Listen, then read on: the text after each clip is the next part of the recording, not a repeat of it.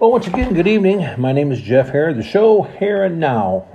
Glad you're with us tonight. Uh, talk sports just for fun for a few minutes here. World Series Game 3 recap Tuesday, all Philadelphia all the time. And Game 3 is the Bryces defeated the Houston Astros 7 0, take a two game to one lead in the best of seven. Game 4 tomorrow night. Story of this one Phillies, seven hits, five of them long balls, tying a World Series record. Bryce Harper started the fun with a two run shot off Houston starter Lance McCullers Jr. You know you're getting old and you remember their dads. I remember when Lance McCullers played in baseball. That was kids playing. Anyway, uh, Bryce hits with a long one off him early in the game in the first inning. After that home run, I was kind of kind of curious.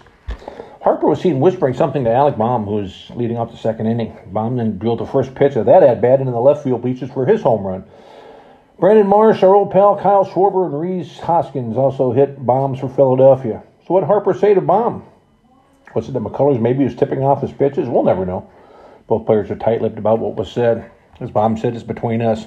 Big shout out to the Philadelphia crowd, which, as you would expect, absolutely off the walls Tuesday night. Again, what do you think you're going to see out of them, right? Harper said after the game in the presser, This is our fan base, plain and simple. They keep us going, keep us fired up. All right.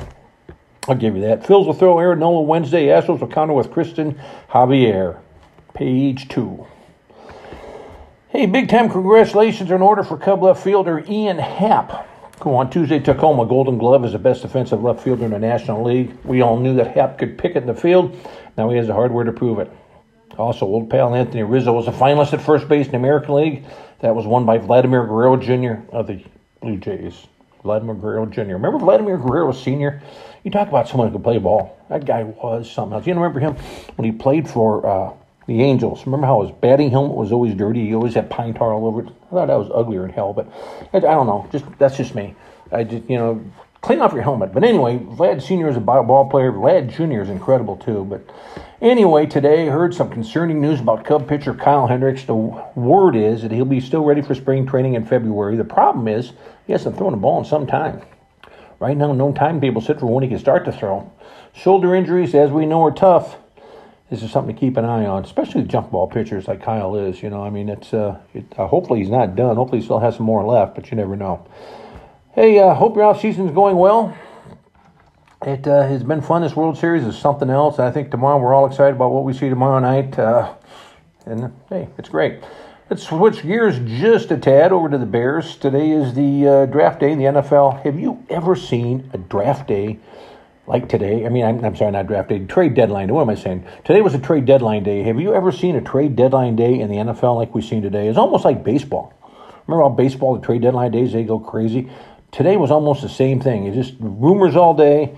Anyway, the Bears made a couple deals over the past couple days. We know that uh, linebacker Roquan Smith, the Georgia Bulldog, was sent to the Ravens for a second and fifth round pick in 2023.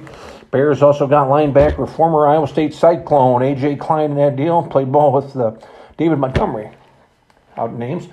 Apparently, money was the issue here. Smith and the Bears are miles apart in salary talk negotiations. Smith felt that he should be paid around 25 mil for five years, and the Bears obviously felt that Baltimore would be in a better position to negotiate that. Okay, off to Baltimore he goes.